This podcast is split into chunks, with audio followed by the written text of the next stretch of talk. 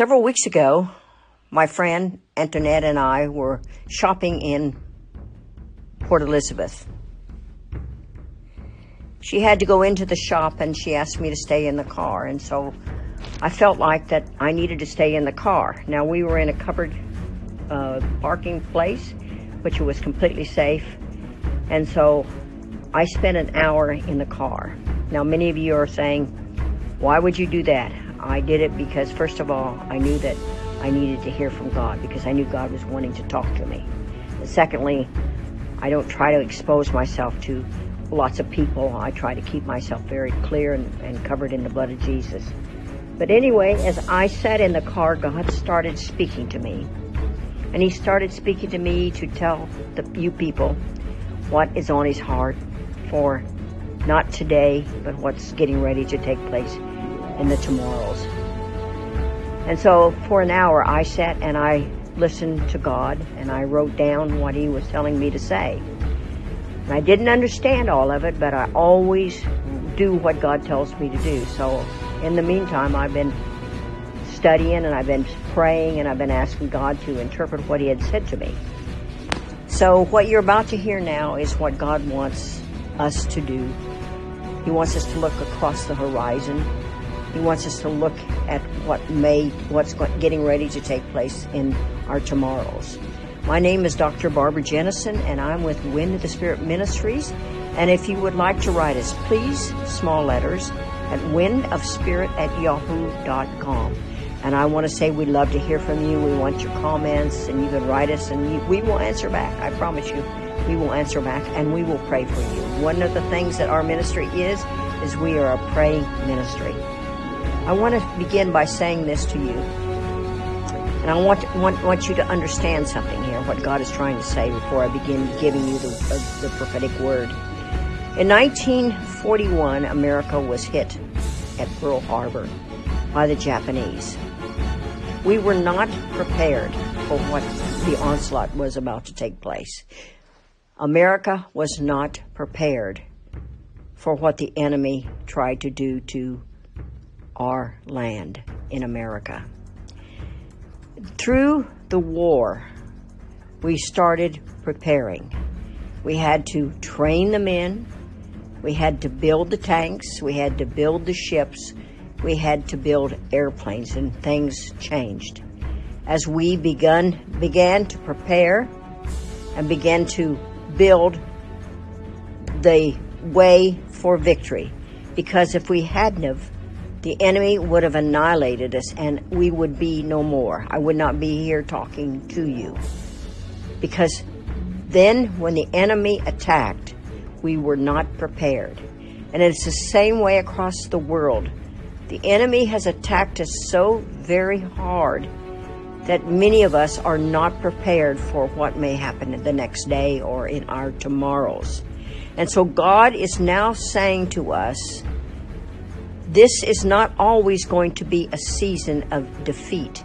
There is going to be a turnaround. And in that turnaround, God wants us to know what He wants us to do for this turnaround.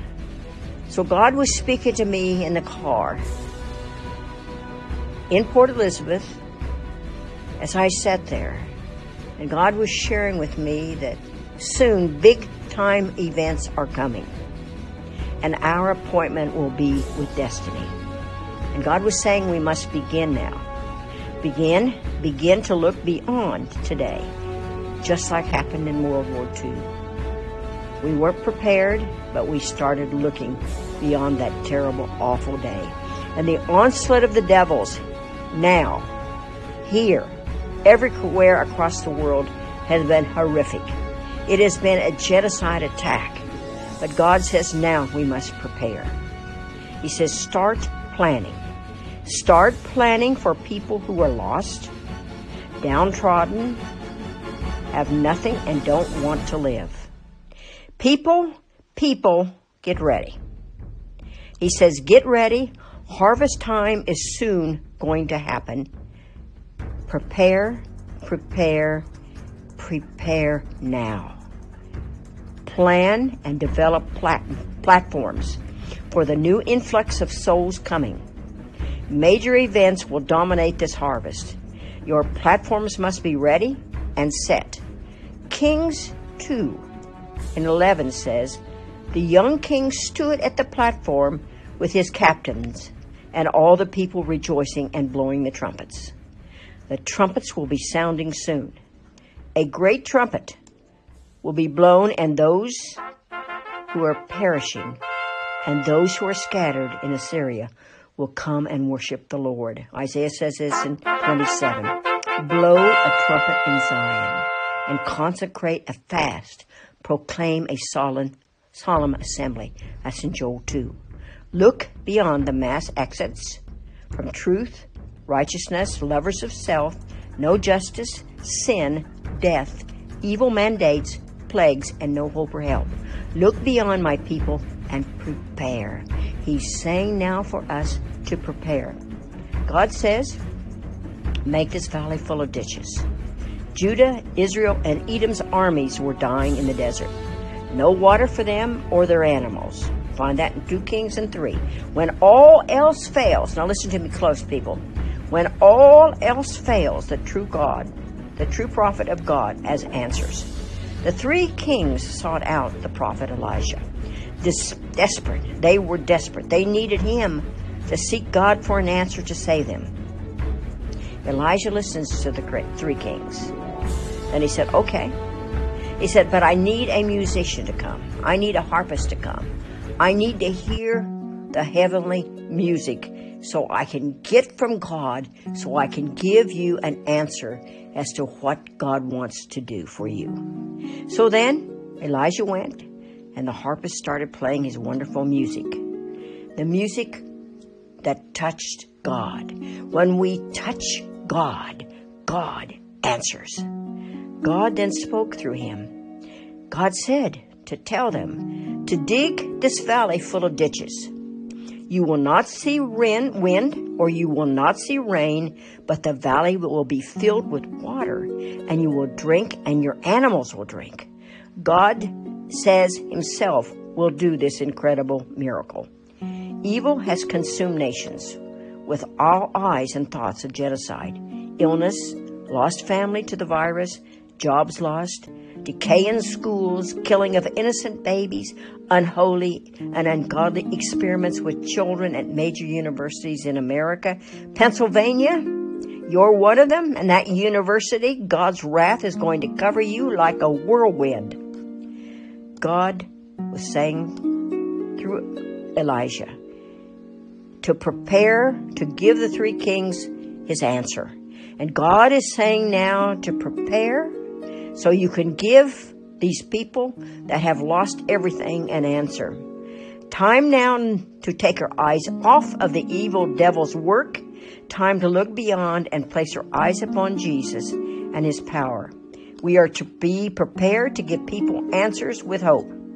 Jehoshaphat gives an answer filled with truth and courage. He says, Return to God, inquire of God, seek Him again with an honest and open heart find my anointed ones who know the way to point you straight to Jesus.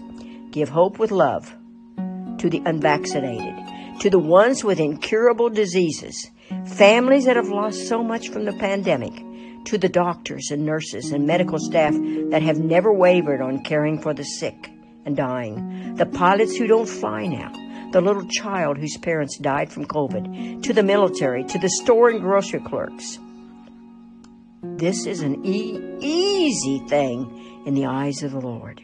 He will give you back, but we must go into action now for the harvest with hope in our hearts. Verse 20. The next morning there it was, water flowing from Eden. The land was filled with water. The miracle had happened. No rain, but all the ditches were filled with life saving water. Understand what this says. There was no rain from heaven but all of the ditches were filled with water. This is the ending of part one. There will be another part two. And I just want to say to you that God is saying to us now, prepare. God, we thank you that God, your people everywhere are listening and they are hearing what you want them to do for their tomorrows and for the world's tomorrows. God says to prepare, prepare, prepare the platforms now. He says, seek Him with all of your heart. Let Him direct you. And He will say, says to you, to make the valleys full of ditches. And then you must trust Him, and then God will provide the miracles in Jesus' name.